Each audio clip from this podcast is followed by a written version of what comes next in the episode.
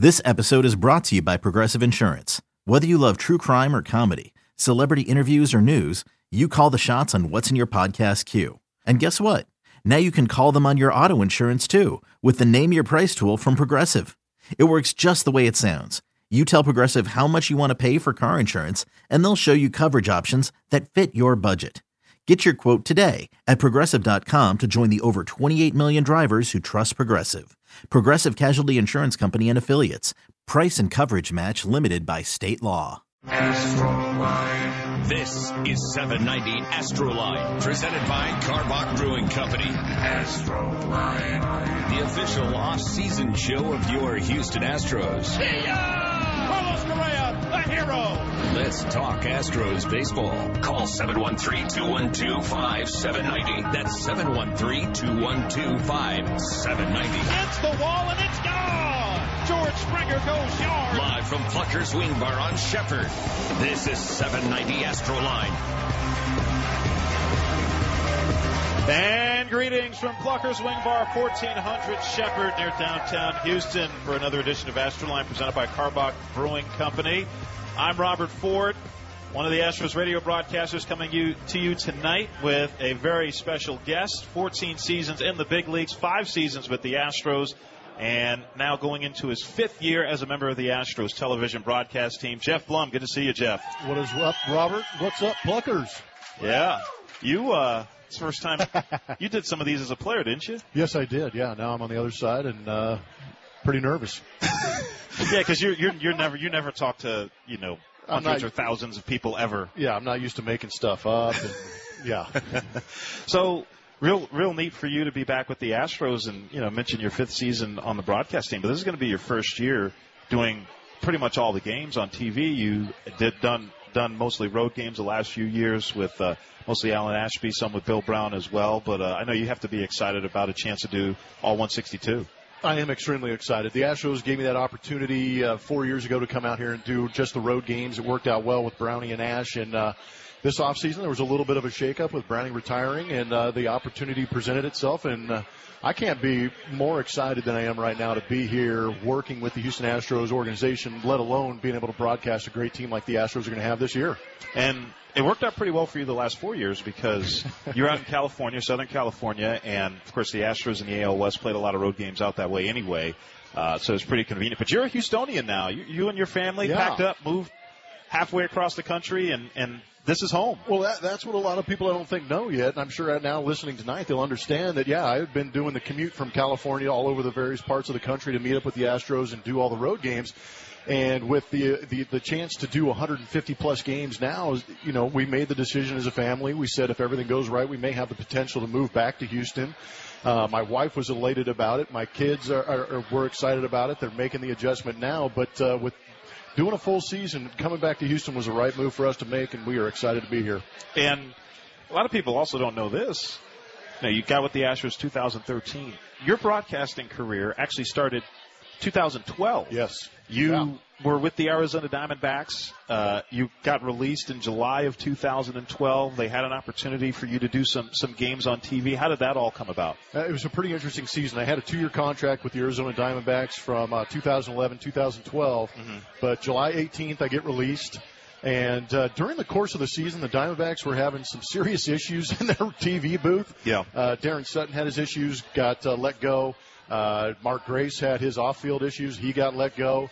And towards the end of the season in September, they had brought over uh, Greg Schulte, I believe is his Right. name, that came over and did the TV play-by-play, and they had Gonzo and a couple other Diamondbacks doing the uh, the color analyst. And it just so happens that there were two nights that I think Gonzo had previous engagements. One of them was a Justin Bieber concert. Okay, fair He- enough. he Must has- have daughters. and I respect him. He has triplets also, so he, he had to entertain the family. So he had to go to a Bieber concert, and it opened up a door for me that they gave me a call and said, "Hey, would you want to come back and do a couple games on TV for us?" And I said, "You know what? I plan on retiring. I don't know what I'm going to do next, but this is a real opportunity for me to maybe get on air and see if I like it, see if it works out." So it actually worked out to be a demo reel for me because I had no idea what was going to happen that offseason with the Astros wiping everybody clean as far as TV and radio. And I said, you know, if I just go for an interview, that'll be great. And it turns out that uh, you know I got I got the job, and uh, it's been perfect for me ever since. So two games with Arizona in 2012 on TV. Mm-hmm. Talk about that first game that you did. Nervous beforehand. Uh, Uh, yeah, slightly, because uh, you know, everybody, the question I get in doing my job now is, what class did you take any classes? Did you do any training? Yeah. And I said no, zero, none. And I mean, literally, they put me in the uh, in the booth, pointed at the headset, said, "There's the cough button. There's the there's the button to talk to the producer. Go get them." Gave me a big clap and uh, said said go for it. And I sat down. I had a stack of stats. I had computer websites and all this stuff, and I was just jumbling and bumbling through things. And uh, Tom Candiotti was doing the color on the radio for the Arizona Diamondbacks. Right. And I, you know, I talked to him after the game and said, "Oh my gosh, you know, this thing went terrible. I didn't know what I was doing. I was trying to read stats, watch the game. I didn't know what was going on." He go, he he came in the booth the next day that I was doing it. He knew I was doing it. He walked in and he took all the stats on the counter, threw them in the trash. And I go, "What are you doing?" And he goes, you are here to watch the game and tell the people at home what is happening on the field. And from there on out, that's when I got really comfortable because that's what we do. You Yeah. know, that's what Sparky and I do. That's what we talk to uh, guys like you and Todd Kalas, who I'm going to be working with. We're just talking baseball. That's our job is to communicate the game a little bit, bring some levity every once in a while, which I know that uh, some of the fans enjoy every once in a while. But it's just my job as opposed to your job. You're the you're the hyper anal- you know the statistical guy that knows all the in-depth information. My job is to bring some of the plays to life and explain maybe why they happen. So that as soon as Tom Candiotti said get rid of the stats, everything cleared up for me. This surprised me, knowing Tom Candiotti, the former knuckleball pitcher, that he did that. Yeah, uh, because what I've is seen, it with knuckleballers being on? I mean, being radio color guys. I mean, what's the deal with that? I mean, Tim Wakefield's got to be next, right? Yeah, he's got to be in the booth. He'll probably get another lifetime deal the way he goes. We're talking with former Astros player, current Astros broadcaster Geoff Blum, and you mentioned you're going to be working with a new par- partner this year, Todd Kalas, uh, new Astros television play-by-play broadcaster, and spent the last 19 years on the uh, television and radio crews for the Tampa Bay Rays. Basically, they're their entire history uh, since when they started as an expansion team in '98 until now. And uh, you've got to know Todd a little bit since Mm-hmm. he took the job. But you, you, you two have a bit of a history together because you were with the Tampa Bay then Devil Rays Yes. in uh, was 2004. Yes, it was 2004, and I think I was the devil in the devil race. it, it was a rough year, and I, I had to have a conversation with him today. We talked. We had our production meetings to start off the season a couple days ago, and I wanted to call and catch up with him and just kind of give him some insight into guys that, that are in the truck and what it's like working with them. But I also had to remind him. I go, hey, I know I met you in 2004. That was a rough year for me, and I go, I want you to know. I'm not that guy anymore. I think I ended up hitting about 215. Me and Lou Piniella were going after it. Uh, but uh, Todd has been there the entire time, so I did have that foundation with him. And when we did the audition, it was nice to see him again. I knew who he was. I knew who his dad was. Had a chance to meet Sure. him. He called some of my games when I was uh, uh, first coming up uh, in the uh, National League East. So there is some legacy there. There's some history. The guy knows the game, so I think it's going to be a lot of fun listening to him call games. And I think it's a real opportunity for him too to kind of create his own voice. And I think that's got to be unique within his family.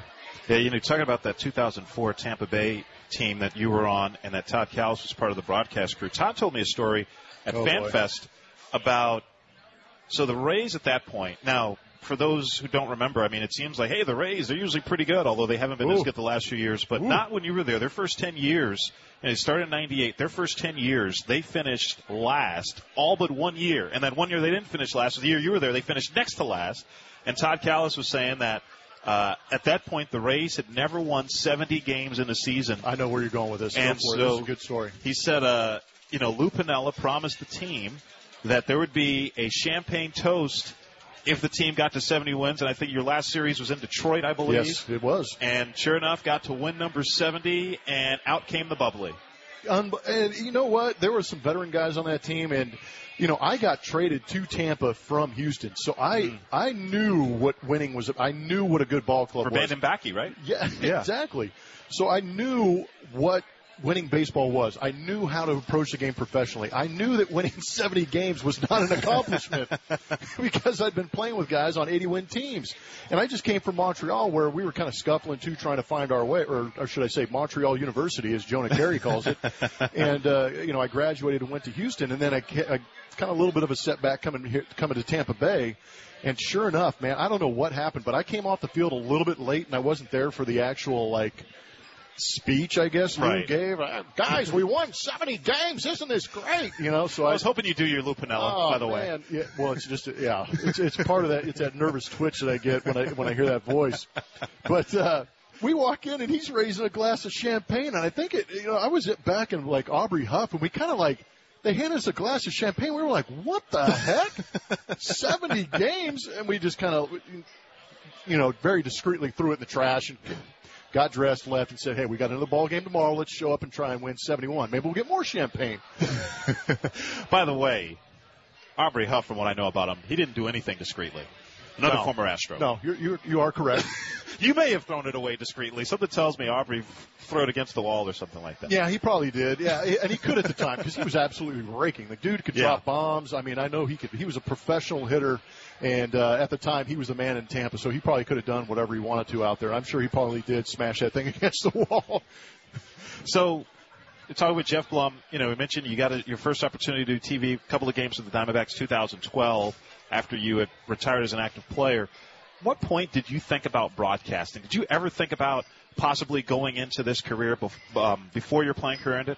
Um, yes, and, and it's because I played with so many guys. You know, Brad Ausmus is a guy that comes to mind. He is uh, now managing. Dave Roberts is another guy manager, but Mark Loretta in the front office, Sure. Trevor Hoffman. Some of these guys that I had a chance to play with uh, knew the game well and ha- kind of had a game plan moving on, and actually transitioned into those po- those certain positions. And the first thing I asked them is like, you know, what made you want to do this? And they said. Uh, we wanted to stay around the game, and they said if you want to make the decision to stay around the game, find a way to get back into it. Um, but uh, I had always done. I've never turned down an interview, whether I lost the game, won the game, had nothing to do with any part of the game. If somebody said, "Hey, do you want to do you want to do an interview?" I said yes. Um, so I got real comfortable in front of the microphone. It's kind of funny with all Bagwell uh, Hall of Fame stuff that was going on this week. Right. Barry Axelrod was in town, and he is uh, he lives in San Diego, and I have a, a pretty good relationship with him. Long-time agent. Yep. Long time agent. Yep. Represents Jeff. And uh, he he cracked a joke. He he goes, "I knew you were going to do this." He goes, "I knew you were going to be in the booth somehow, some way." And I go, "What are you talking about?" He goes, "The last four years of your career, every interview you did, you were broadcasting. You were getting ready for it." So I think it just kind of it was a natural progression for me, and it just so happened that, you know, luck had it that the Astros were looking for somebody, and I had an opportunity to move in. Um, I like to talk. My wife would probably argue that at home, but uh, I like to talk baseball. I love the game, and I, you know, like I said, being here with the Astros organization and watching what we saw in 2013-14 was a little rough and discouraging. But now we're getting to reap the benefits of it, and it's such a more enjoyable and fun space to be in. We're going to talk about some of those early Astros teams, by the way, because you and I, we both started with the Astros at the same time. Yeah, we did. But, uh, some interesting conversations on the bus. to say the least, or between innings. yeah.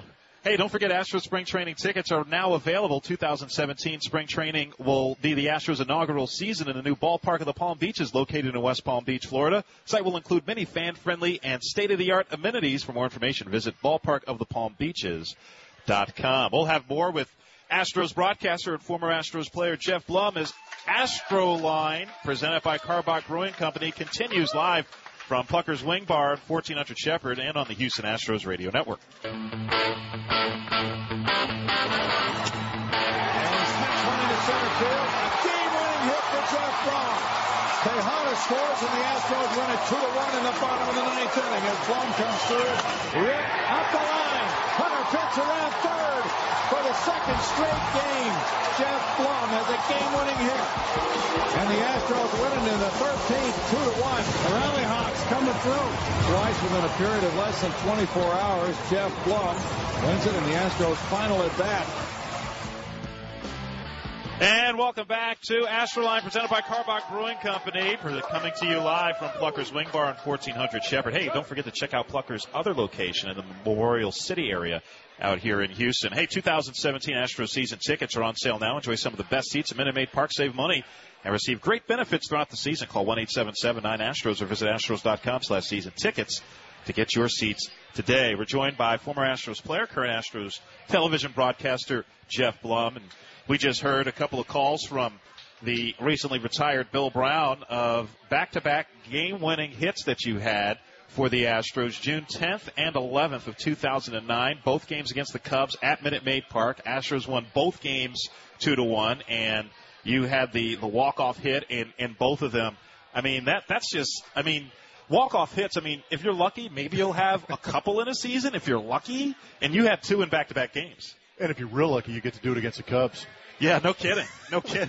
I mean, that was extra special right there, being able to do it against the Cubbies. Anytime you get to bury them, it's a beautiful thing. Especially best in those NL Central days. The Cubs Oh, were pretty absolutely. good then in 09. Yeah, they were pretty good. Uh, it was it was nice not to have to face Carlos Marmol at that situation, but Oh. uh, you know everything sets up. You got to be at the right place at the right time. Biggest or most memorable hit you had in your career, regular season. Okay, We regular know, we know, season. we know what might be the most memorable postseason. say. We're not to. We'll talk about that a little later. But most memorable hit in your career, regular season for you. Uh, 2003. It was opening day. I was in the opening day lineup for the Houston Astros. Okay. And uh, the reason that was special for me is obviously because of the Biggios, the Bagwells, Ausmus, um, and, and that type of situation. Was that your first opening day start? That was my first opening day start at third base for the Houston Astros. So I, I was extreme. The only two opening day starts I've ever had in my life, in my career, were as Astros. One was at third base. Mm-hmm. Uh-huh. The other one was at first base. Oddly enough, uh, but uh, I, I hit. I took Dan Maselli deep in that opening night, and you know how it is an opening night. Sold Sure. out. The enthusiasm, the energy was off the charts, and I think the roof about blew off the top when I hit that home run. So that was probably one of the more memorable regular season uh, hits that I had, just because you know it's being in a starting lineup, it's being in a city like Houston, it's playing on a team with two potential Hall of Famers, now current Hall of Famers, and being able to contribute like that. That was that was incredibly special. I mean, that's what every. I mean, when you're a kid playing baseball in sandlots or playing games in your backyard, those are the sort of things you dream about, right? Yeah, I mean, you put yourself in those imaginary lineups, or now you can do it on the computer games and insert yourself Right. into those lineups in between Biggio and Bagwell. But I was actually lucky enough uh, with Jimy Williams to get a chance to start in an opening day lineup and to contribute like that was uh, pretty awesome. I mean, I've hit thousands of opening day home runs in my mind. Real life, not not quite as many. Uh, we're talking with Geoff Blum, Astros broadcaster, former Astros player. We're joined by Lauren Blackwell now, who you may see on the, or you may remember seeing her on the video board at Minute Maid Park during home games during the season. And always good to see you, Lauren. You have a question from the audience. Yeah, thanks, Robert. Jeff Stan from Houston wants to know if there's a particular ballpark that you enjoy visiting and calling games at, or if there's one you're looking forward to visiting this season. Calling games from that's a great question uh, because it is different as a player. Couldn't Yeah. stand Wrigley. I, if we stay, I mean, it's, uh, maybe it's something to do with the Cubs. I could not stand Wrigley Field. Well, that is not a great clubhouse. Yeah, it's a terrible clubhouse. I haven't been in the booth, thankfully, but uh, as far as calling games, I had no idea the vantage points that we were given to Mm-hmm. call some of these games. Um, uh, Pittsburgh for me is one that really Yeah. stands out just because of this the, the scenic view that you get. Granted, it's a little bit higher, and it's it might be a little bit tougher for the play-by-play guy to call the game because of the depth perception issues. But uh, Pittsburgh is one that stands out just because it's a it's a great shot of downtown Pittsburgh, Roberto Clemente Bridge. Sure. Uh, the lights and everything are, are fantastic. Um, I haven't had a chance to call one at Dodger Stadium. but That's one place that I loved playing. I'm not sure how it is calling games there, but that one always had that true traditional baseball feel to it. Um, Minute Maid obviously is one of my favorites. The vantage point that we have uh, from the level we're sitting at and Yep. directly behind home plate is pretty amazing. And I like the vicinity to the fans. The fans are right in front of us, so it's a lot of fun tossing the peanuts and cracker jacks out there. Um, but for me, number one would have to be Pittsburgh, just because I, I think the field is gorgeous, and I think the sight line is amazing for us up there in that booth. And Astros going to Miami this year. That's Uh, a new one, yeah. Yeah, for the first time since they were in the National League, they were actually there. Uh, the one of the first series uh, when that park opened in 2012. As a matter of fact, JD Martinez was on the Astros hit the first ever home run uh, Nice. in a regular season game at, at uh, Marlins Park. I'm gonna have to write that down and use that for Todd. you know, I gotta I gotta pick Todd up. you um did you did you get to play there in 2012? No, I did not go through there. Yeah. So this will be your first trip 2012, I got released before we we went through there. Yeah. So this will be that's the one ballpark I have not been to, Okay, the one current and, we get to go to Atlanta. Atlanta's going to have a new ballpark Right. too. Sun, so that's Sun National Trust Park, East, yeah, that should be really neat, uh, and, and get a chance to, to check that out as well. Some of the pictures I've seen of that online already looks like they're almost done with construction, so that'll be uh, Well, that'll be a good thing. yeah. I don't want to be calling that from a trailer out back. well, we're going in July, so they better have it done. As a matter of fact, I think we're there July 4th. As a matter of fact, uh, Nice. playing playing the Braves Be nice and cool. in in Atlanta. We're talking with Geoff Blum, and you know we were talking earlier about uh, you know some of the the early days uh, for us anyway, calling Astros games. You and I both started 2013, me on the radio side and you on on TV. And you mentioned Pittsburgh, and there's one moment that always stands out to me, and I, I know you know where I'm where I'm Yeah, going I do. this. There's one moment that always stands out to me about that 2013 season. Astros going 51 and 111. Not a great year. Series in Pittsburgh, Interleague Series. Astros first year in the American League. Uh, tie game. Pirates had, I believe, it was a runner at third. Uh, actually, it was the bases loaded. Yeah, I think they were juiced.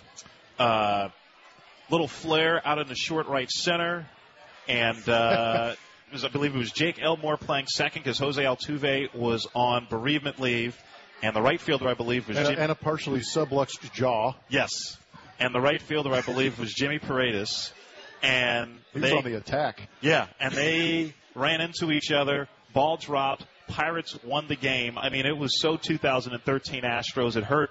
It hurt Jake Elmore more than it hurt either of us. But I, well, it, and I thought it was going to hurt my broadcasting career because I don't know if I've told you this story because everybody's like, what, you know, have you messed up on air? And I'm like, oh, yeah, several times. There's plenty of times that I'm going to Yeah. blow up on air and, and make mistakes. But that would, being that that was our first year, and now I'm a seasoned veteran going into my fifth season, so to speak.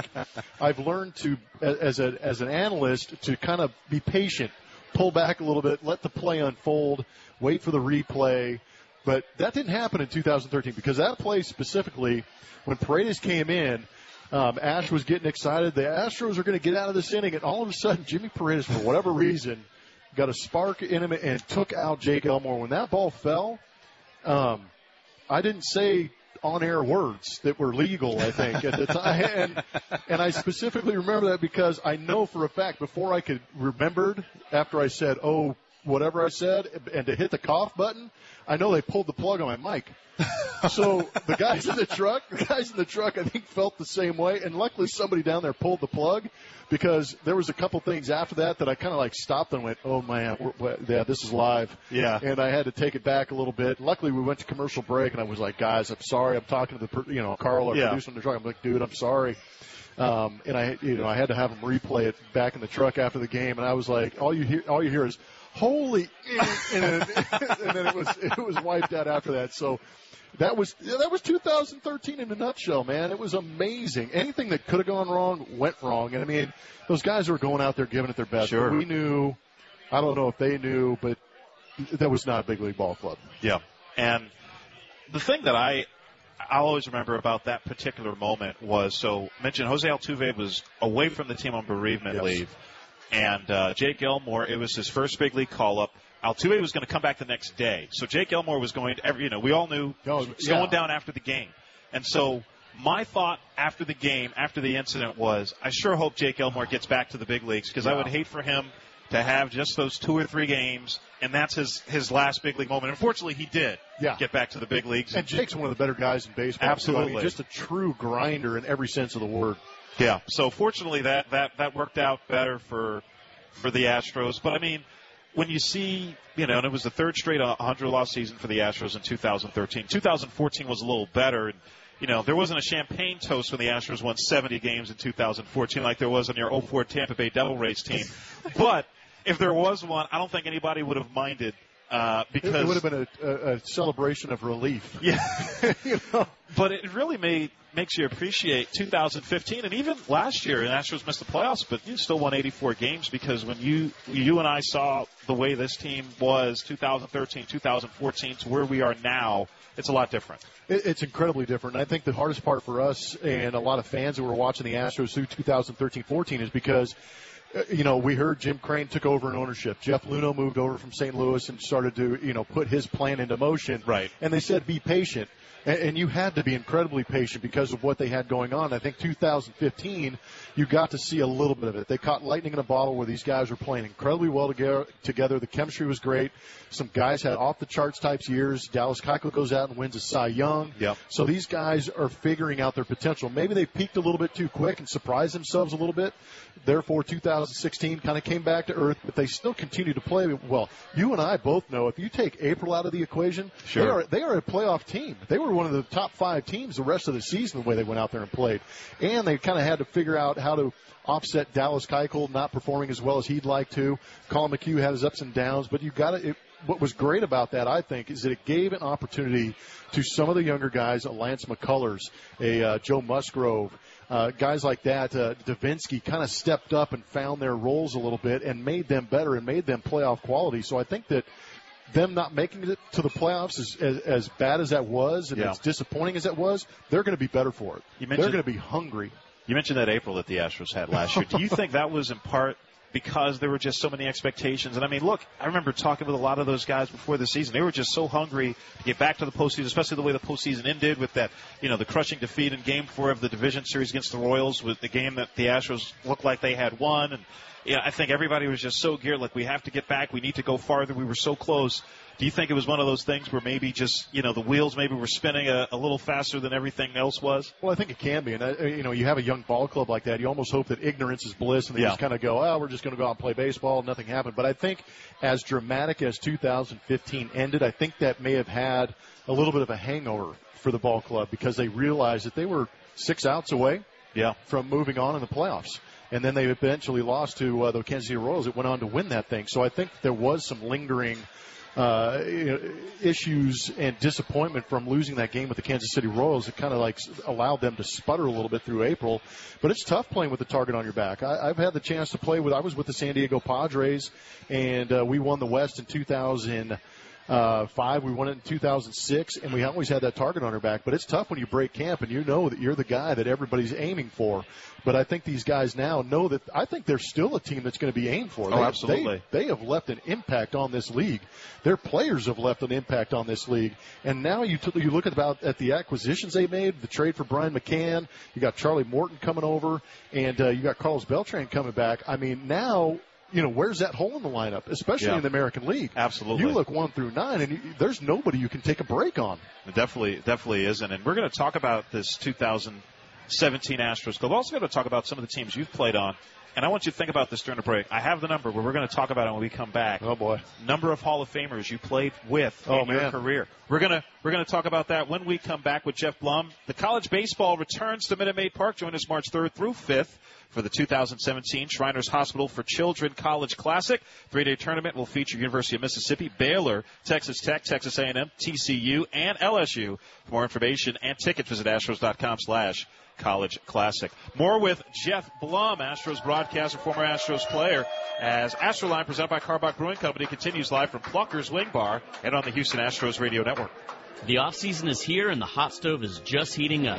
And that's driven deep to left field. Going back is Zobrist, and he will watch that one go. All those home runs coming in the last week, starting to heat up. Follow all of the Astros action and cool off with a cold Karbach beer. Whether it's the bold flavor of Hopadillo IPA or the clean refreshment of Love Street Kolsch Style Blonde, there's always a Karbach beer waiting for you. Keep up with all the Karbach action by following on Twitter, Facebook, and Instagram at Karbach Brewing. Karbach Brewing, Houston, Texas. From the Elephant Auto Insurance Traffic Center. This report brought to you by Staples. Resolve to get organized this year. Staples has low prices on everything your business needs to be organized this year like banker's boxes, file folders, and storage bins. Go to staples.com slash coupons for your 20% off select supplies coupon. Ends 129. Restrictions may apply. Staples. Make more happen.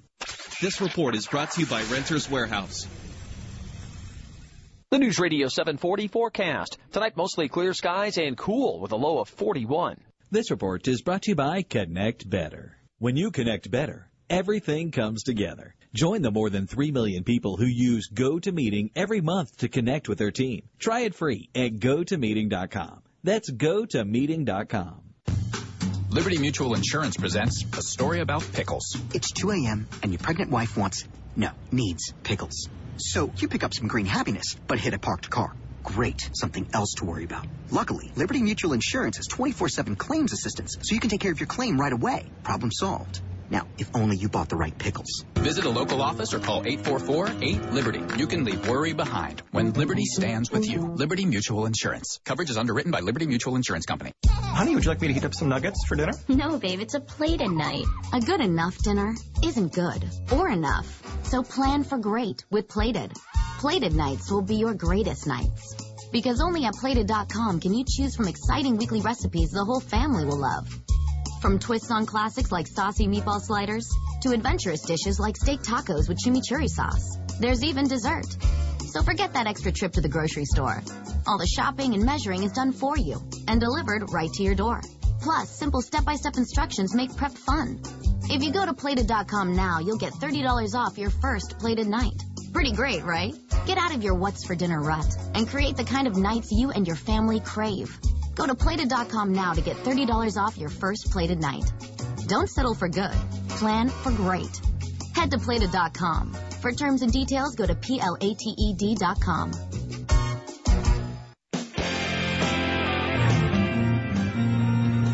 watch your Houston Astros kick off the season in sunny West Palm Beach, Florida. 2017 spring training will be the inaugural season of the new ballpark of the Palm Beaches. Spread across 160 acres, the modern training complex includes several baseball diamonds, separate clubhouses, and features many fan-friendly amenities. After you cheer on your Astros, Walk-off hit for George Springer. Astros win it 5 to 4. visit one of the city's 160 golf courses or check out the 47 miles of pristine Atlantic Coast beaches. For more information or to purchase spring training tickets, visit ballparkofthepalmbeaches.com.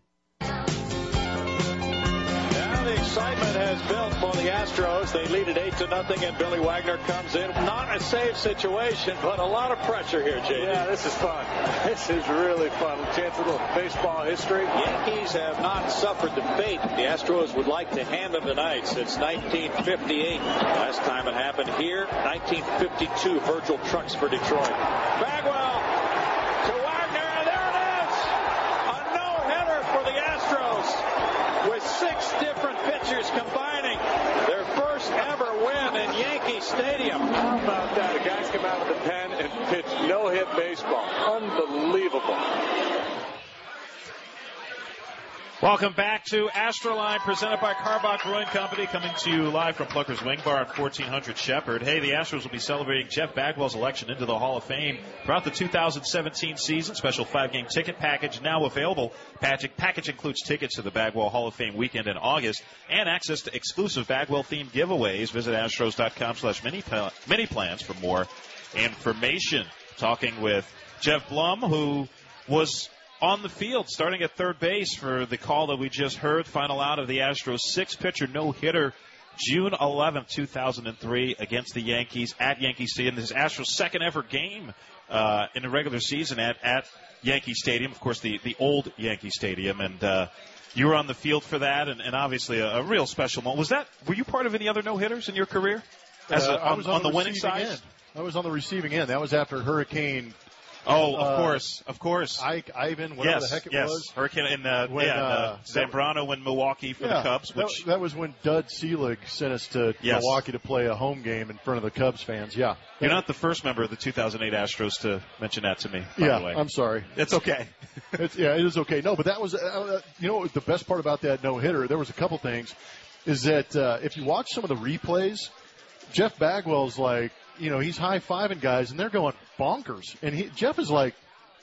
Guys, we won the game. It's awesome. Way to go. You know, he had no idea until we turned around and looked at the scoreboard that there were zeros completely across the board, except for one in the error column for the Houston Astros. Who committed that error? I think it was uh, third baseman, first play of the game off Rafael Soriano. Backhand play, just clank. Thank goodness you're better at broadcasting. Yeah, seriously. yeah, if I end up dropping the headset, we're going to have some issues. Well, well, well, unfortunately, it wasn't a perfect game at that point. Yeah. Because, you know, you commit the error when it's late into a perfect game, it's a little different. But fortunately, that wasn't the case, and there, there were a few walks mixed in there. Yeah. Uh, but, but a great moment at, at Yankee Stadium. Well, especially when Roy Oswalt leaves in the yeah, after the first inning. Right. You got to go through five other guys to finish off that game. It was pretty incredible. But look at the guys we had. I mean, you know, you had Saarloos, and uh, then you went Lidge. Dotel, Wagner. I mean, the back end of our bullpen in those days was unbelievable. And Pete Munro really picked up some slack, two and two thirds innings after Oswalt came out. Um, and then, you know, Saarloos, Lidge, Dotel, and Wagner followed him. But obviously a great moment. And, you know, Bagwell getting the, the final out there. And, of course, Bagwell's being honored. He had the pep rally at Minute Maid Park. And I mentioned to you before the break, if you remember the number of Hall of Famers you played with, I believe I have a complete list. You do. That's Yes. doing some serious research because I know, uh, just real quick, Greg Maddux. Yes. Uh, Tim Raines, uh, Jeff Bagwell, and gosh, man, who else is going in this year? Wait, you had um, you played with Tim Raines? I'm that old. Thank you. I didn't. Okay, that was one I didn't have, Yeah. so I'll have to update my tally. You did that on purpose. I didn't do that on purpose. did- Yeah. No, I played with him. I was with the Montreal Expos when he uh, when he was still playing. Okay, at he the- came, when he came back. at the end of his Yeah. career. Yeah. So I was with Tim Raines, uh, Jeff Bagwell, Pudge Rodriguez was another guy too. So uh, and potential Hall of Famers. I mean, my goodness. Well, certainly a few. years, Yeah. yeah. But uh, so I have you with seven. Seven? Seven. That's a lot. Bagwell and Biggio, of course. That's what happens when you play with six teams over 14 years. You mentioned Ivan. you mentioned Ivan Rodriguez. You were teammates with 2009 with the Astros. Astro. Uh, Mike Piazza. Oh yeah. 2006 with the Padres. San Diego. was a teammate of yours. Greg Maddux. You mentioned 2007 with the Padres near the end of his career. And the last guy I could understand if you don't remember because he was hurt the entire time you were there. Frank, Thomas. Frank Thomas. Thomas, yeah. You, you came to the White Sox at the deadline in 2005, and Frank was hurt. Uh, for the, I think he only played like 40 games or so that year. Yeah. Um, but you, you guys, you, you still shared a clubhouse. I, I'm going to claim that too. No, Yeah. he, we did share a clubhouse. He was actually in there quite a bit uh, down the stretch, hanging out with the guys and stuff like that. I know he's extremely disappointed uh, not to be on that ball club. And actually, I mean, if he is on that ball club, who knows if I'm even on that roster? So, thanks, Frank. but that was a that was a, a unique situation for you. You started the 2005 season in San Diego, and you're from Southern California, so that had to be neat for you to be close to home. A couple of different stints, one of two stints you had with uh, Yeah. with the Padres, and uh, you get traded at the deadline to the White Sox, and obviously they were having a, really special year. I believe that was Ozzie Guillen's first season as manager there. Uh, and, the, and they were having a, a great year, and of course wound up winning the American League, and they hadn't won a World Series since 1917. They wound up being able to do that, unfortunately, against the Astros in four games. Fortunately for you, you were a significant part of that. Of course, Game Three of the World Series at Minute Maid Park, 14th inning, go ahead home run off Ezequiel Astacio helped the White Sox win that game in 14 innings, and of course, eventually win the World Series. You told me a really cool story about that moment mm-hmm. and it was your only at bat in the World Series, and you hit a home run as a pinch hitter. Your wife Corey was there. Yes. Your kids were how old? I only had well, I had the triplets were just born in May of 2005. I got Okay. traded at July 31st right that year, and my oldest daughter Mia, who's now 13, she was 15, 16 months at Right. the time. Uh, was in the stands with my mom and my brother, Mm-hmm. and the family section was right behind our uh, third base dugout. So, you know, the, the that thing happened where I, where I ran around the bases and touched home plate, high fived everybody, but I blew a kiss to uh, my wife, who I thought was sitting in the seats. And after the game, I'm like, "Babe, can you believe what just happened? It's unbelievable." And she's she's really hush about it. She's kind of quiet. She's just kind of going, "Yeah, you know, that was really cool. Yeah, we saw the whole thing." And I'm going, "Do you realize what just happened?" Yeah. I go, "We are one game away from being world champs." She's like, "Yeah, that was that was pretty cool." And I said, "What's going on?" I go, "You got to break it down for me." I go, "I don't understand why you're being not as excited as I Yeah. thought you would be." And I go, "I even showed you some love on TV." I go, "Lots of people were watching, babe, and I blew you a kiss, you know." Yeah. And uh, she goes, "Yeah, I wasn't sitting in the seats." and I went, "What?" And she goes, "Yeah, you know that game took so stinking long. I had Mia in my arms. She was crying her eyes out. I couldn't keep her quiet. She wanted to fall asleep.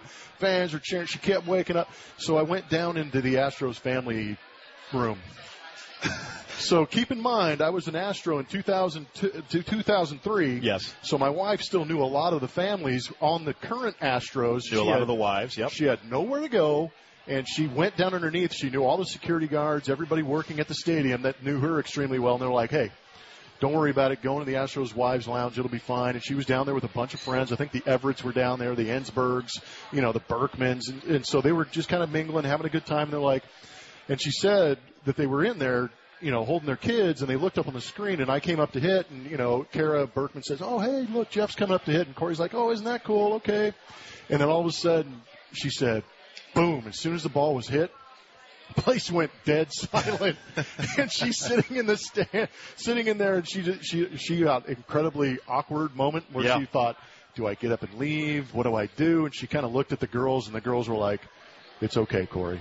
We understand. Yeah. You know, so they were incredibly accommodating and compassionate about the whole situation. But she was a, she was a little bummed she wasn't in the stands for Yeah, it. that's a bit awkward. Yeah, it's a little awkward, and to be in the opposing, but you know, it was even that much more awkward for me too. If you watch a lot of the replay, um, I do fist pump, but it's not one of those like you know hurrah fist pumps where I'm throwing my helmet up in the air and Right. you know Kirk Gibson around the bases.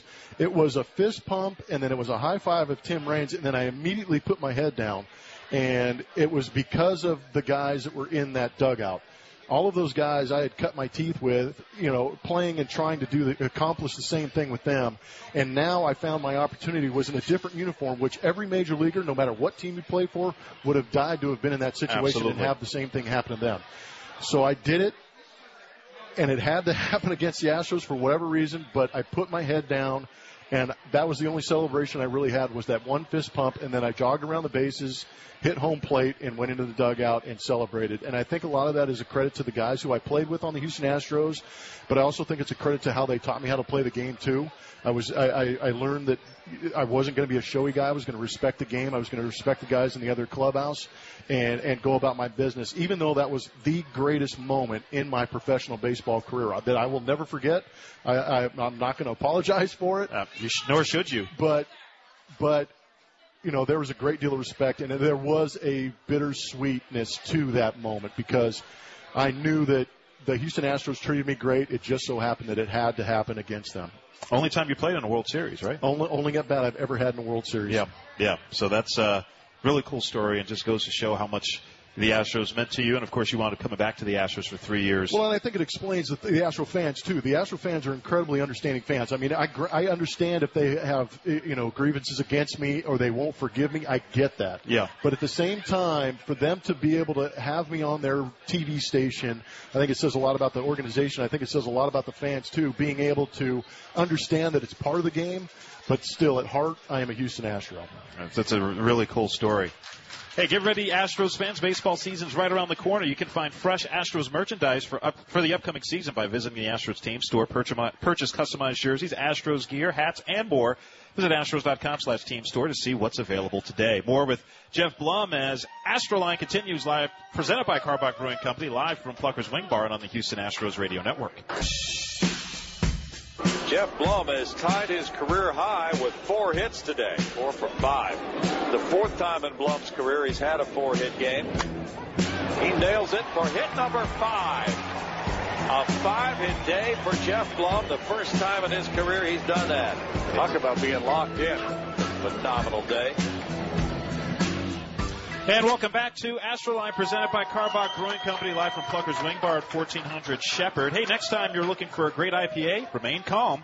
Karbach's Hopadillo IPA is loaded with hops from around the world for the perfect citrus character. Karbach Brewing Company, Houston, Texas. Hey, don't forget the next Astroline show comes up on Wednesday. Next Wednesday, February 1st. Steve Sparks will be the host for that one. Guests to be determined, so just stay tuned to social media and other avenues to find out who will be the guest for that show. But when next Wednesday, February 1st, Steve Sparks will be the host, and that'll be our next Astroline broadcast. I'll do it again. Okay. you, know, we can stick around do another hour I here. could- it would could be on the air. I but- could come back. We could talk hair product. yeah, you, and you, you reminded me of something. We're talking with Geoff Blum, Astros broadcaster, former Astros player. Uh, I got him. I think I got him.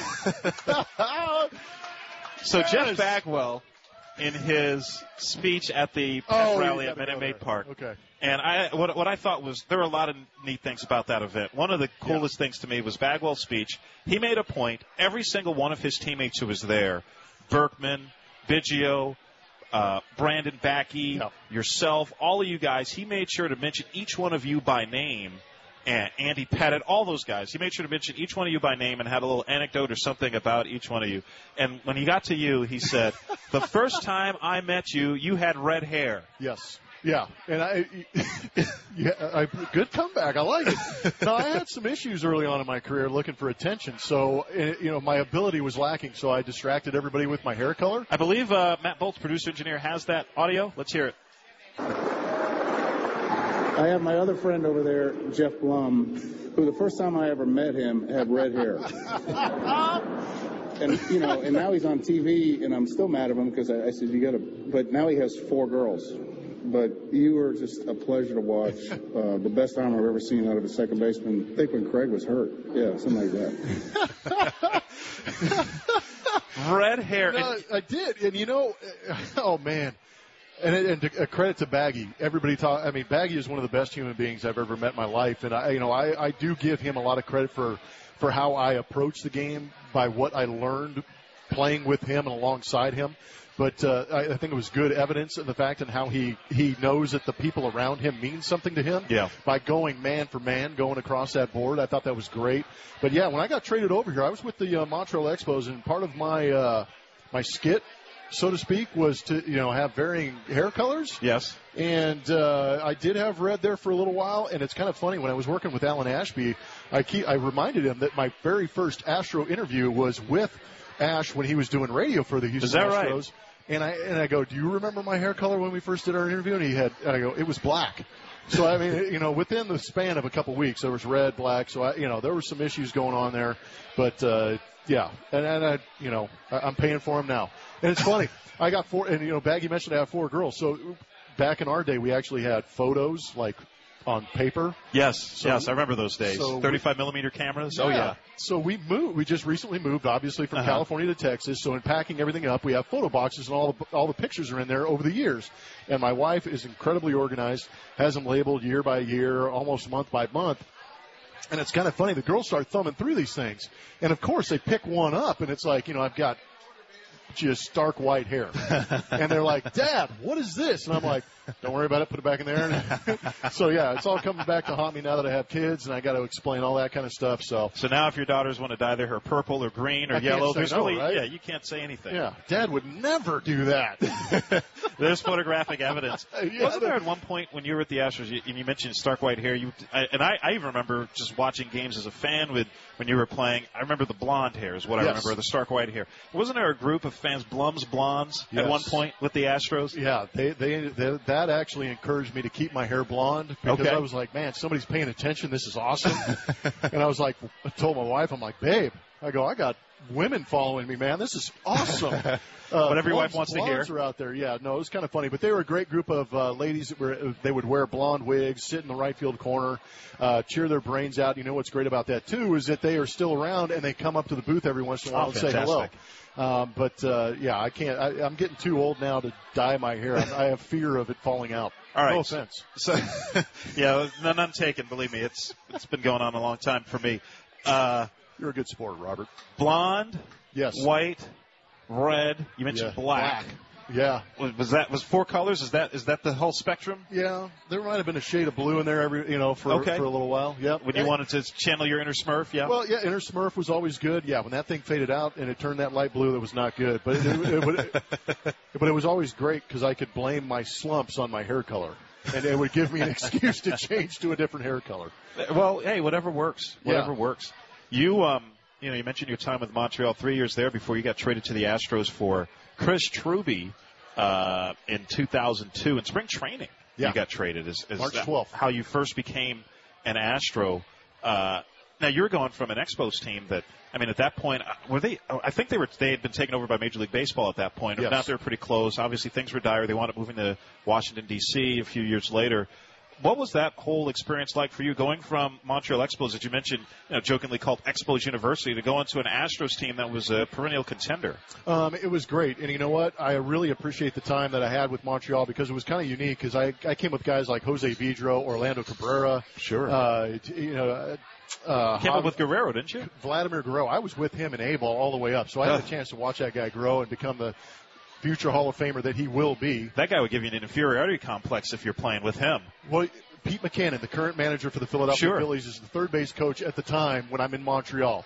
And I'm sitting on the bench with Mike Mordecai, Ryan McGuire, and a couple other guys.